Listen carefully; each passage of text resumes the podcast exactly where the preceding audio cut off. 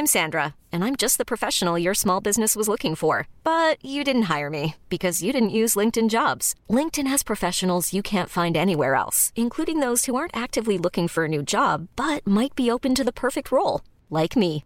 In a given month, over 70% of LinkedIn users don't visit other leading job sites. So if you're not looking on LinkedIn, you'll miss out on great candidates like Sandra. Start hiring professionals like a professional. Post your free job on linkedin.com/achieve slash achieve today. A lot can happen in the next three years. Like a chatbot may be your new best friend. But what won't change? Needing health insurance. United Healthcare Tri Term Medical Plans are available for these changing times. Underwritten by Golden Rule Insurance Company, they offer budget friendly, flexible coverage for people who are in between jobs or missed open enrollment. The plans last nearly three years in some states, with access to a nationwide network of doctors and hospitals. So, for whatever tomorrow brings, United Healthcare Tri Term Medical Plans may be for you. Learn more at uh1.com. Bienvenue au Balado Urbania.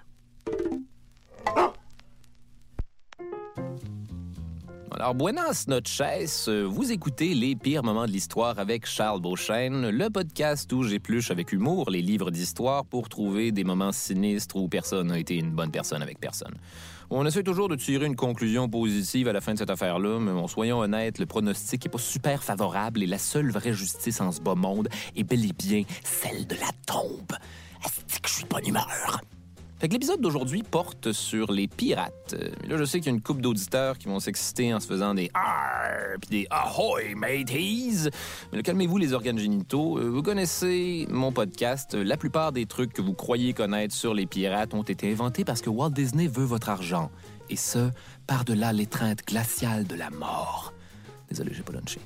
En fait, on va principalement s'attarder à ce qu'on appelle le l'âge d'or de la piraterie, euh, l'époque même de Pirates des Caraïbes, cette fameuse série de films inspirés par un manège de pirates en animatronique qui refont sans arrêt les mêmes chines avec leur chop de bière et leurs yeux vides de robots. Les pirates, quoi?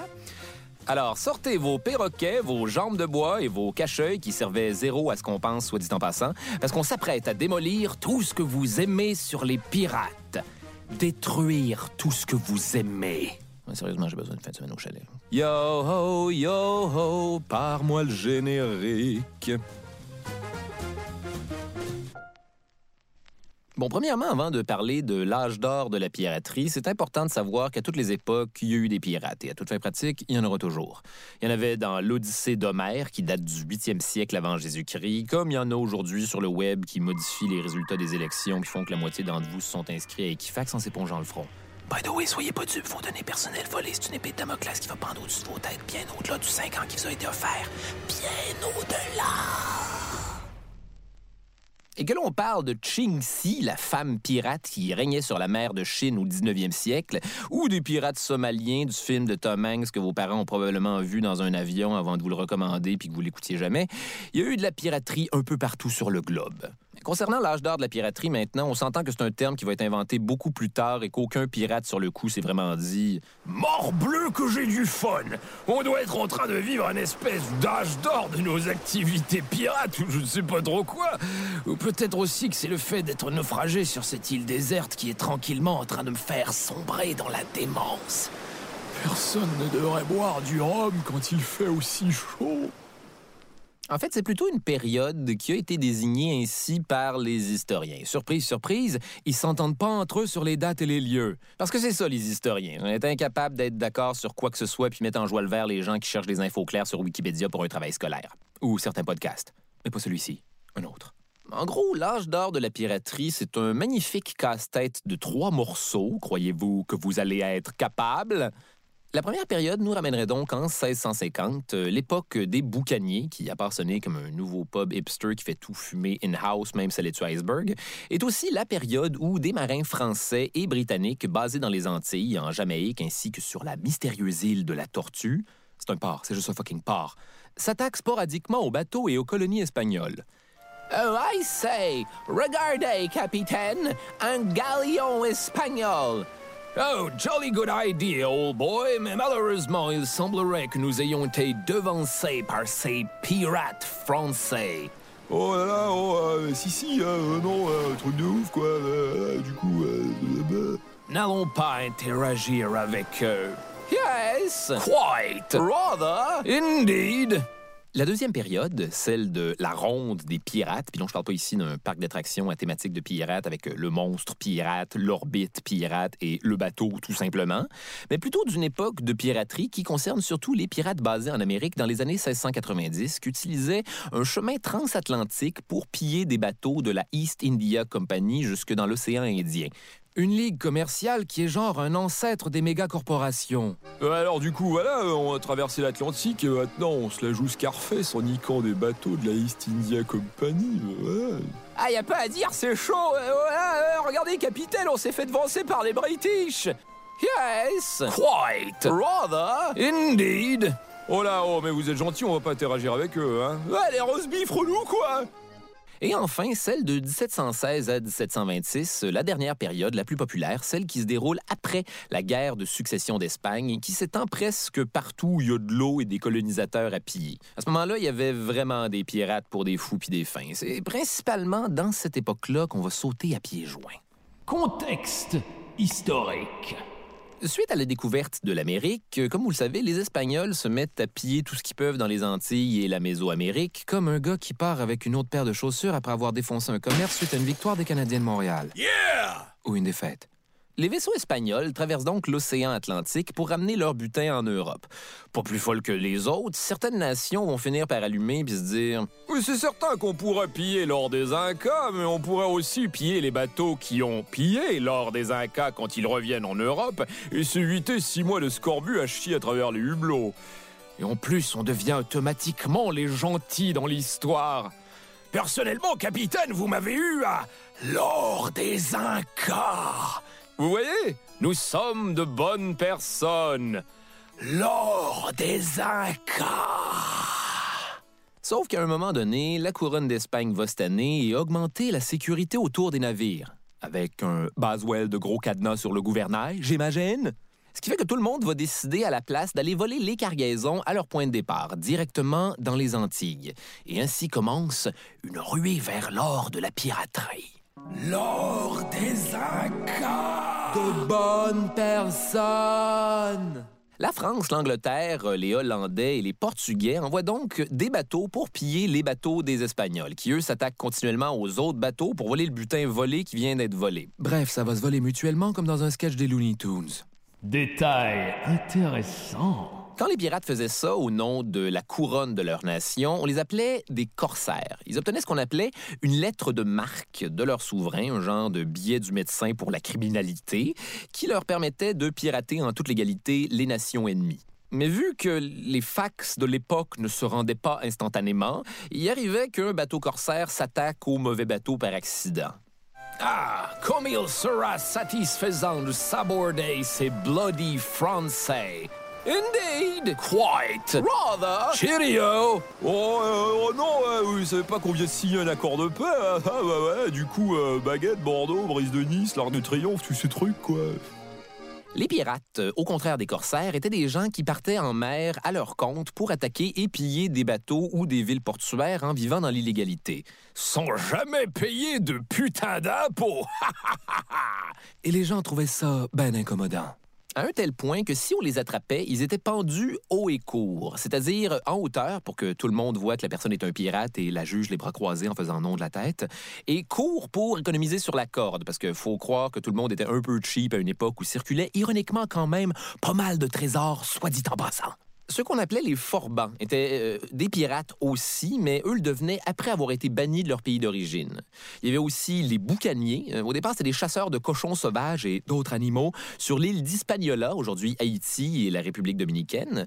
Leur nom vient du processus de fumage et de boucanage qu'ils utilisaient sur la viande. Donc ça sonne badass, mais en gros, c'est surtout une méthode de cuisson. Ils étaient vraiment un papier parchemin prêt de s'appeler les papillotiers.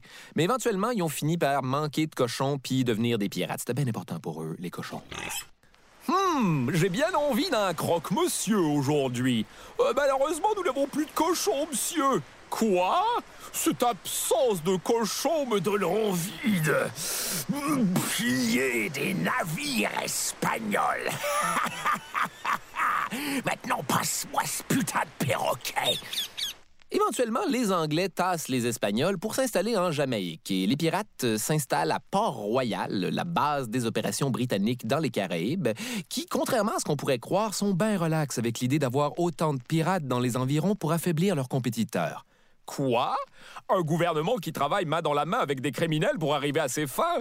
Êtes-vous certain qu'on ne parle pas de la construction à Montréal? Ouais Les Français, eux, s'établissent à Saint-Domingue, qui formera plus tard Haïti, et la majorité des pirates se retrouvent près de là sur l'île de la Tortue. Et oui, ça, c'est l'île de Tortuga dans Pirates des Caraïbes. L'histoire est directement inspirée des films. Mais la piraterie va vraiment prendre une coche après ce qu'on appelle la guerre de succession espagnole. C'est pas super important, mais je vais quand même vous expliquer comment ça a commencé parce que c'est très très drôle. Détail dark. En 1700, euh, le roi d'Espagne Charles II meurt sans avoir laissé de descendance. Pourquoi? Parce qu'il était le résultat d'un enchaînement peu recommandable d'unions consanguines. Vous l'avez dit que c'était drôle. Ce gars-là était comme le POG de la monarchie européenne. Né avec un package all dress des maladies congénitales, il vient d'une longue lignée de cousins et de cousines de la famille Habsbourg qui ont régné sur l'Europe en se mariant entre eux pour maintenir la pureté du sang, à une époque où on savait manifestement pas tout à fait comment la génétique fonctionnait. Je vous épargne les détails, mais bon, disons simplement que quand Charles II est né, on avait pas mal exploité tout ce que le concept de faire des enfants avec les membres de sa famille avait à offrir. Surnommé l'ensorcelé, euh, il est rachitique, faible, avec un léger retard mental. Il parlera pas avant l'âge de 4 ans, ne marchera pas avant 8 ans. Il fait de l'épilepsie, un menton protubérant et des problèmes parce que sa langue est simplement beaucoup trop grosse. Il n'y a pas à dire, il y a sûrement quelques paysans qui doivent avoir ressenti l'ironie du système des castes sociales à ce moment-là. Néanmoins, il accède quand même au trône et on le marie, non pas une, mais deux fois pour assurer sa succession. Et malheureusement pour toutes ces pauvres femmes, tout ce sexe probablement très malaisant avec lui ne servira à rien puisque Charles II est stérile comme un gars qui travaille trop longtemps assis dans le divan avec son laptop posé sur ses testicules. Look it up, guys, et travaillez sur une table. Donc, à son inévitable mort, toutes les grandes nations du monde se font la guerre pour le trône d'Espagne, avec la férocité d'une paire de carcajou dans une tête d'oreiller. Une lutte qui prendra fin autour de 1713-1714. Mais la fin de la guerre signifiait aussi une diminution des besoins sur les flottes royales qui, comme les Renaud-Bré pendant le temps des fêtes, engagent massivement avant de mettre tout le monde dehors quand ça fait plus leur affaire. Plusieurs marins se retrouvèrent donc sans emploi et l'affaire bien à la mode à cette époque-là, c'était de joindre au parti des pirates. À ce moment-là, d'ailleurs, la piraterie n'est plus restreinte qu'aux Antilles et s'étend des colonies sur les côtes américaines jusqu'à la côte ouest de l'Afrique. Ce qui rend la tâche facile pour les pirates, c'est surtout la façon triangulaire dont le commerce s'est échafaudé à l'époque. Je m'explique. Sur le commerce, je me doute que vous comprenez le concept d'un triangle. Tout d'abord, euh, les navires marchands quittent l'Europe avec des biens et des armes qu'ils amènent en Afrique pour le zéro éthique mais 100% légal commerce des esclaves. Ils quittent ensuite l'Afrique pour aller vendre les esclaves dans les Antilles et en Amérique. Et après avoir droppé tout ce monde-là à la garderie de l'esclavagisme, en profitent pour se ravitailler en tabac, canne à sucre, cacao et autres cochonneries exotiques hors de prix populaires en Europe. Mais enfin, que sont ces mignardises, monsieur le marquis? Du chocolat, un autre point positif du commerce des esclaves. Y a-t-il seulement un point négatif? C'est ce qui est génial dans tout ça. Pas pour nous Nous sommes de bonnes personnes. Les bateaux faisaient donc techniquement de l'argent à chaque escale s'ils n'étaient pas bien sûr arrêtés par les pirates qui les attendaient comme des enfoirés des mers à chacune de ces étapes. Mais en même temps, c'est dur à dire qui est véritablement l'enfoiré dans un pareil scénario. L'aventure de la piraterie attire toutes sortes de gens. Des criminels, des marins qui fuient l'Europe, euh, des esclaves en cavale, des Européens qui fuient les guerres de religion, mais aussi de bons vieux hommes en quête de liberté, tannés de travailler sur des bateaux de marchandises. Parce qu'il faut savoir que, d'une certaine façon, les conditions de vie des pirates étaient de loin plus alléchantes que celles des marins marchands. Premièrement, c'est toujours plus fun d'être celui qui attaque plutôt que celui qui se fait attaquer. Ça vient comme avec un facteur de surprise qui est moins difficile à gérer. Mais aussi parce que, fait intéressant, les décisions sur les bateaux de pirates se prenaient de façon démocratique. Le capitaine décidait avec son équipage des actions à prendre et des prochaines attaques, sans quoi il risquait une mutinerie. Semblerait qu'on ait juste 40% des votes pour s'attaquer aux côtes de la Virginie. Donc ce que vous êtes en train de me dire, c'est à la prochaine fois. Hey, I'm Ryan Reynolds. At Mint Mobile, we like to do the opposite of what Big Wireless does. They charge you a lot, we charge you a little. So naturally, when they announced they'd be raising their prices due to inflation, we decided to deflate our prices due to not hating you. That's right. We're cutting the price of Mint Unlimited from $30 a month to just $15 a month. Give it a try at mintmobile.com slash switch. $45 upfront for three months plus taxes and fees. Promo rate for new customers for limited time. Unlimited more than 40 gigabytes per month. Slows. Full terms at mintmobile.com. I'm Sandra, and I'm just the professional your small business was looking for. But you didn't hire me because you didn't use LinkedIn jobs. LinkedIn has professionals you can't find anywhere else, including those who aren't actively looking for a new job but might be open to the perfect role, like me. In a given month, over 70% of LinkedIn users don't visit other leading job sites. So if you're not looking on LinkedIn, you'll miss out on great candidates like Sandra. Start hiring professionals like a professional. Post your free job on linkedin.com/achieve today.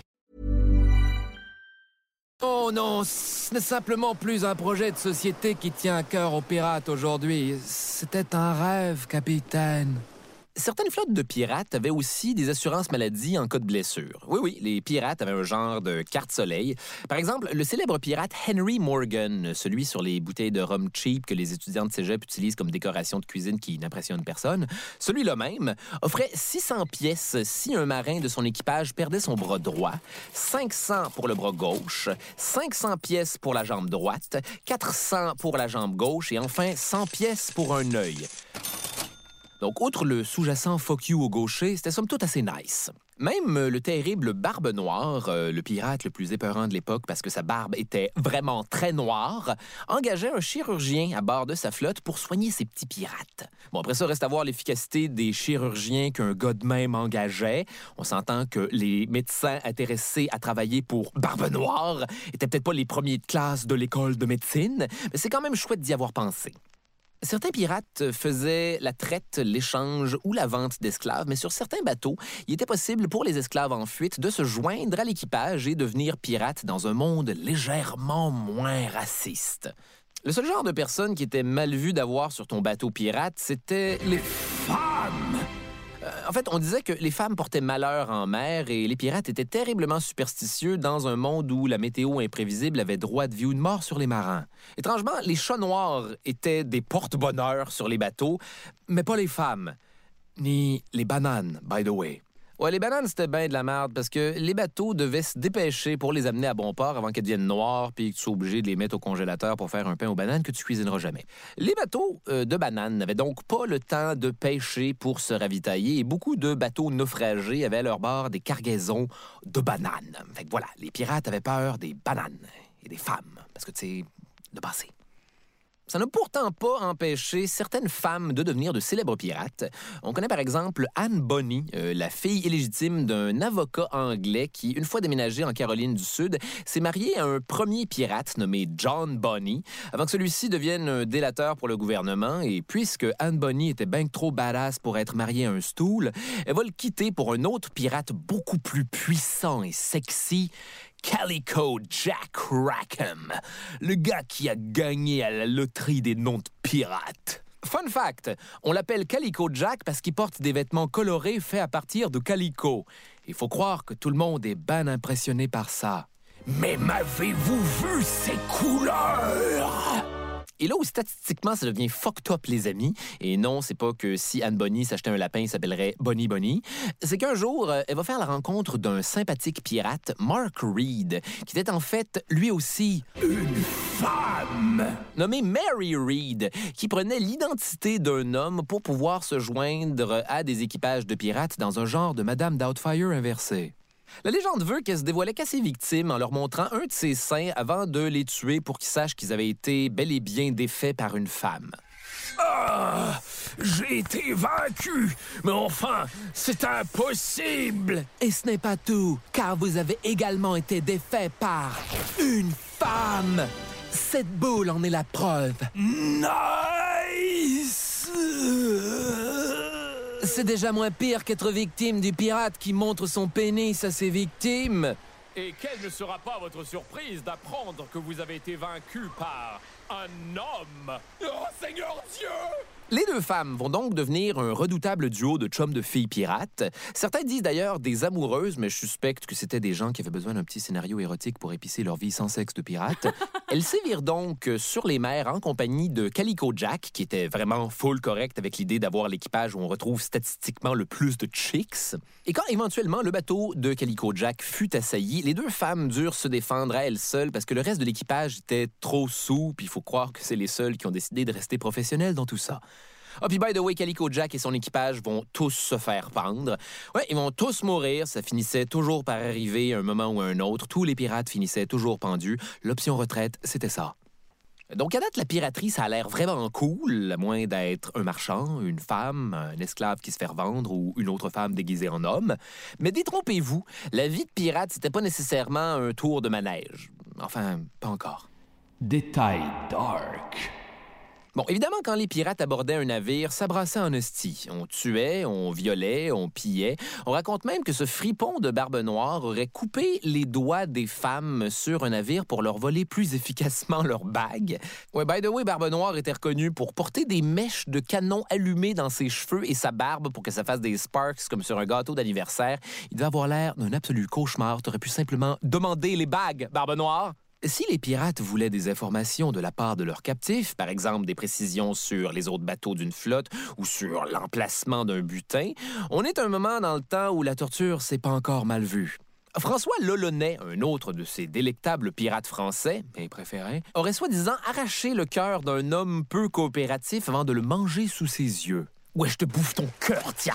Qu'est-ce que tu vas faire maintenant sans ton cœur du con hein? Ah, C'est malin, ça, tiens.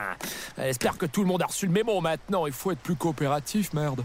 Le capitaine Morgan, euh, le, pirate à l'assurance maladie de tout à l'heure, euh, attachait une ceinture sur la tête de ses victimes et la resserrait avec une barre de métal jusqu'à ce que les yeux leur sortent par les orbites. Ça, ça, c'était son affaire, ça. le, le gars des bouteilles. Une chance qu'on s'est surtout souvenu de la fois où il a mis le pied sur un baril. Le boucanier hollandais Rock Brasiliano, comme c'est hollandais, aurait coupé les membres et fait rôtir les habitants de l'île qui refusaient de lui dire où se trouvaient ses cochons. C'était bien important, les cochons, pour les boucaniers. Et le pirate, connu sous le nom de Black Bart, lui aimait mettre le feu au bateau qu'il avait pillé en tout temps, qu'il y ait encore des passagers à bord ou non. On raconte d'ailleurs euh, qu'il a brûlé vif 80 esclaves sur un bateau parce qu'il était trop veg pour les libérer avant de sacrer le feu. Il n'y a pas à dire, il devait être un délice à vivre au quotidien. Sinon, une punition qui pouvait être infligée à un pirate qui tuait un otage ou un autre membre de l'équipage consistait à simplement attacher ce pirate au cadavre de la personne qui n'avait pas le droit de tuer avant de le lancer par-dessus bord, juste question de lui apprendre une bonne leçon sur ne pas tuer les gens pour rien. Eh bien, une autre technique populaire chez les pirates pour se débarrasser de leurs ennemis ou d'un humble pirate gossant sur le bateau était le supplice de la cale. En gros, on attachait un poids à la victime et on le balançait par-dessus bord pour l'immerger dans l'eau pendant une durée indéterminée. C'était une méthode de torture efficace parce que la personne avait peur de se noyer. Et si on la sortait pas de l'eau, c'est un peu totalement ce qui arrivait. Dans d'autres versions du même supplice, les marins te faisaient passer avec un système de cordes sous la coque du bateau, histoire de te charcuter sur les bernacles et les coquillages acérés incrustés dans le bois comme une râpe à parmesan. En gros, on pouvait utiliser cette technique pour torturer ou simplement comme exécution selon comment on le filait. Et c'était beaucoup plus populaire que le supplice de la planche, qui est toujours bien juste à tout fin pratique, euh, pousser quelqu'un dans l'eau. Idéal pour plonger vers la mort en faisant une vrille. Parlant d'ailleurs de clichés de films, les pirates ne parlaient pas nécessairement en répétant continuellement Arr et Ahoy, mateys! Ces gens-là ne se toléreraient pas sur un bateau. Ce serait tout simplement épouvantable. En fait, euh, ce serait bien futile d'essayer de deviner comment parlaient tous les pirates, puisqu'ils venaient d'un peu partout. Il y avait des Français, des Anglais, des Américains, des anciens esclaves, des Autochtones, des Hollandais, des Africains. Bref, c'était beaucoup plus diversifié que la télé québécoise. Il y avait des gens de partout chez les pirates, mais chose certaine, ils étaient certainement pas tous en train de se dire Parce que désolé de vous décevoir, ce serait beaucoup de personnes à utiliser le même mot qui ne veut rien dire. En fait, et l'accent weird qu'on associe généralement aux pirates nous vient de Robert Newton, l'acteur qui jouait Long John Silver dans L'île au trésor de Disney. Voilà, c'était un comédien tout long. Toute cette histoire n'était qu'un autre mensonge signé Walter Elias Disney, le mangeur de rêves. Sinon, les pirates utilisaient bel et bien un drapeau super rock'n'roll comme dans les films, mais il n'y avait pas tous euh, le fameux pavillon noir avec une tête de mort parce que ce serait juste vraiment confus sur un océan rempli de tous ces différents pirates. Ah ah, capitaine, je crois que c'est le drapeau de notre ami Jacques Cotte de la Haye que je vois là-bas. En êtes-vous sûr? J'ai plutôt l'impression que c'est le bateau du baronnet noir, notre ennemi juré. En fait, si on s'attarde aux détails du drapeau, je crois que ce serait le navire du capitaine Edward Lowe, le pirate de qui nous sommes complètement indifférents. Bon, eh bien, préparez les canons et les bouteilles de rhum. Nous avons un abordage sanguinaire, un festin ou une poignée de main courtoise devant nous. Il y a d'autres designs que la tête de mort, messieurs en fait, chaque grand bateau pirate avait son propre drapeau. Calico Jack Rackham avait celui à tête de mort avec deux sabres, mais Barbe Noire, lui, avait plutôt décidé d'opter pour un humble diable avec une lance qui stab un cœur qui saigne. Christopher Moody avait, lui, un drapeau rouge avec un crâne, un sablier et un bras tenant une dague. Mais en gros, le message, c'était pas mal toujours euh, quelqu'un sur notre bateau va venir vous stabber, euh, ne vous inquiétez pas. Il faisait pas non plus des abordages aussi souvent que dans les récits pour enfants. Au contraire, un simple coup de canon d'avertissement en montrant le drapeau de pirate et le bateau marchand se rendait volontiers. À l'abordage. Non, pas la peine, on se rend. Exact. Vous allez vous rendre tout de suite après qu'on vous ait à bord Non, non, non, non, non, inutile. Prenez tout, notre cargaison est déjà empaquetée sur le pont. Et nous sortons la planche pour faciliter le transport jusqu'à votre bateau. J'espère de tout cœur que vous aimez les papayes. Au revoir et finalement, dernier horrible cliché, les pirates avaient probablement pas de cache-œil pour les aider à voir dans le noir de la cale plus rapidement en habituant un de leurs yeux à l'obscurité. C'est en effet un truc qui fonctionne, mais garder un œil caché vient malheureusement avec le léger désavantage de ne plus être capable de percevoir la profondeur, et aucun pirate serait assez con pour constamment sacrifier sa capacité à poignarder des gens juste parce qu'il est trop paresseux pour attendre dans le noir que ses yeux s'habituent. Si un pirate avait un cache-œil, c'est vraisemblablement parce qu'il avait perdu un œil et qu'il avait reçu 100 pièces de son assureur. Merci, capitaine Morgan. Ça est pour vos drinks qui font vomir épicé. Donc finalement, les grandes puissances européennes étaient tannées de se faire constamment voler. Ils ont agrandi leur puissance maritime afin de mieux protéger leurs bateaux de marchandises et ils en ont aussi profité pour chasser tous les pirates. Si bien qu'en 1720, l'âge d'or de la piraterie était bel et bien terminé. Voilà, c'est tout ce que ça prenait plus de bateaux. Et personne n'a pensé à ça depuis trois âges de la piraterie? Même si l'âge d'or de la piraterie est dans le fond une période très brève de l'histoire, les pirates continuent de marquer l'imaginaire des gens aujourd'hui encore dans la culture populaire. Les livres et le cinéma ont principalement contribué à cimenter l'image moderne du pirate, euh, le cliché avec un perroquet et une jambe de bois. Donc, dans les faits, les pirates étaient surtout des bandits organisés, des genres de moteurs aquatiques qui auraient pu s'appeler quelque chose comme les Reef Machines, ceux qui font danser des sirènes en Ontario. Mais je crois que le détail sur leur vie qui vient résonner avec les gens, c'est leur idéal de liberté. Les pirates viennent incarner dans l'imaginaire populaire l'idée romantique de marins qui sont ni enchaînés à la terre, ni aux lois des hommes. C'est des rockstars qui font ce qu'ils veulent, avec beaucoup moins de chambres d'hôtel de luxe dont on peut défoncer les fenêtres avec des meubles. Il y a une aura de liberté chez ces gens qui vivaient en marge de la société, qui semble toucher une corde sensible chez le monde. Peut-être que c'est parce que les gens aiment l'idée de vivre selon leurs propres règles. Qui sait? Moi, je blâme Disney. Je blâme Disney pour tout. Pour tous ses rêves de pirate, mais aussi probablement pour sa façon de gérer les syndicats. Et que dire de ses rumeurs d'antisémitisme? C'était les pires moments de l'histoire avec Charles Beauchesne. Et le cauchemar se poursuit dans un prochain épisode. Les pires moments de l'histoire, c'est au texte et à la recherche Charles Beauchesne, Audrey Rousseau et François de Grandpré. Pour Urbania, à la réalisation, Barbara Judith Caron. Au montage, Lucie Fournaison et la productrice exécutive, Raphaël Huismans. Le balado Les pires moments de l'histoire avec Charles Beauchesne est une production d'Urbania.